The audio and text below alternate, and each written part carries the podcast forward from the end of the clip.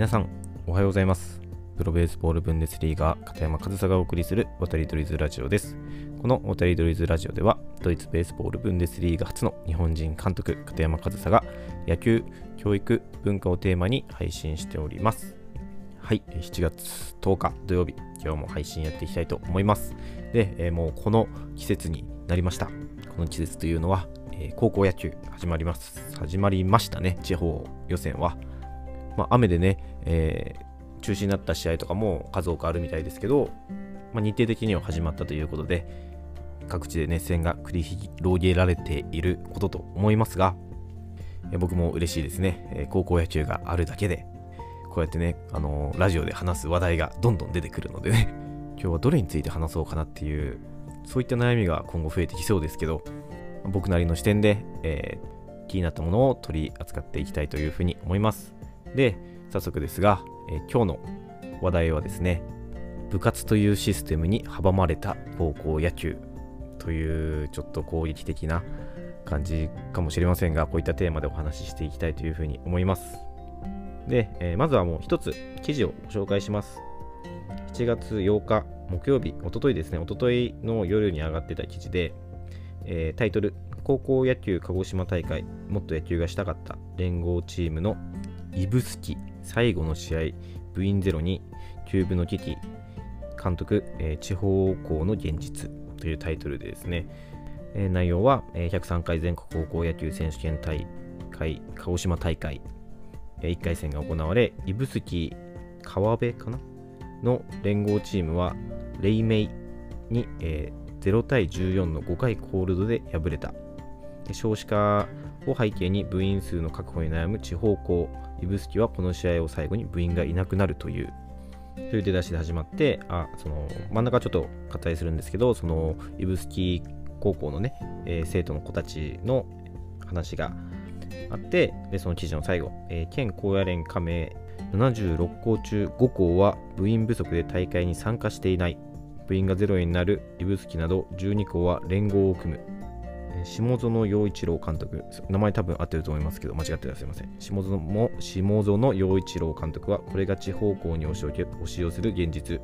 指宿高校野球部存続の道を考えたいと話したというふうに記事は終わっているんですけど、これで、えー僕が今日つけたタイトルの意味って伝わりますかね？部活動というシステムに阻まれた高校野球というテーマですね。まあ何が言いたいかというと、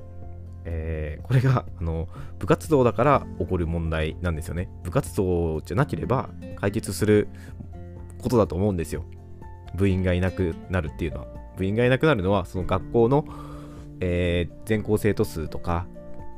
が要因なわけじゃないですか。で、あの連合チームっていう風になってますけど、結局それは、えっと、指宿高校と川辺高校の野球部っていう2つの部活なんですよね。で、こうやって部活として分かれてるから、2つのチームが1つになっただけなんですよ、これは。で、これだと、やっぱり練習がうまくスケジュールが合わないとか、そういった理由で、あの試合でもそのチームとしての連携があまり取れなかったっていうのも記事には書いてあって、まあそうですよね。あの練習、2つのチームで試合にするために連合になっただけなんで。でもこれが最初から1つのチームにしてあれば、練習だってできるわけじゃないですか。でもそれができないのが部活動というシステムだからなんですよ。で、今日はたまたまこの記事を抜粋しただけで、同じような記事って本当にたくさん上がっていて、あともっと調べていくと、たった一人高校野球みたいなキーワードで調べると、それだけで同じような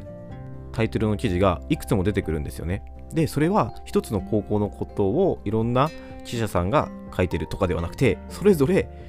たった一人の高校野球部が全国各地にあるっていうことなんですよ。僕もそれびっくりしました。で、見てみれば、あの、2018年の記事があったり、2019年、2020年の記事があったり、まあ、今年の記事があったりっていう風に、もう当たり前のように、たった一人しかいない野球部があったり、9人満たない、試合ができない人数の野球部、もしくはもう廃部、部員がいなくて廃部になる野球部っていうのが全国にたくさんあるんですよ。もう本当にたくさん記事が出てきました。でもそういった高校の中にも野球をしたい子はいるんですよ。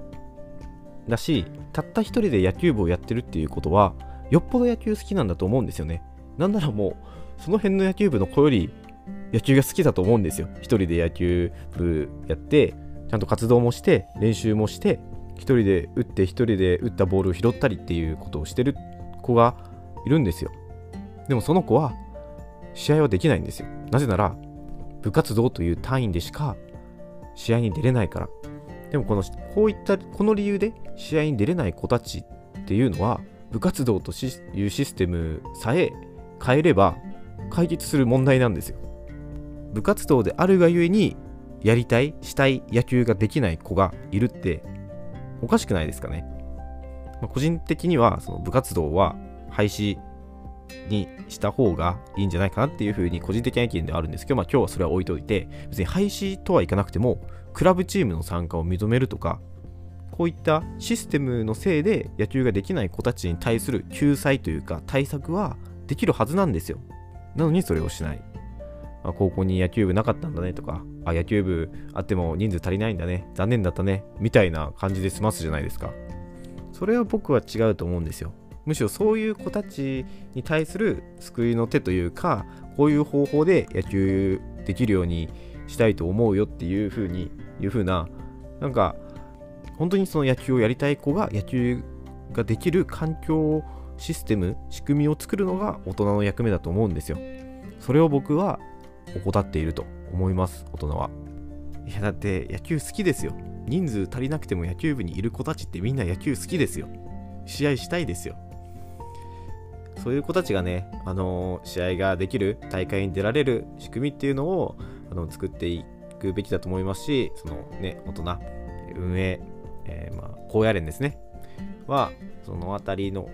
問題について、もういち早く着手してほしいなというふうに思います。なんで僕もこういったね、僕にできることっていうのはこうやって発信することくらいかなと。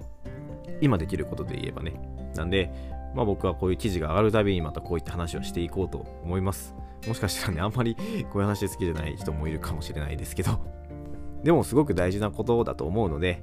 皆さんもね、一緒に考えていただいて、ぜひ声を上げていただけたらなというふうに思います。多分そういう声が大きな組織を動かすには必要なことの一つだと思うので、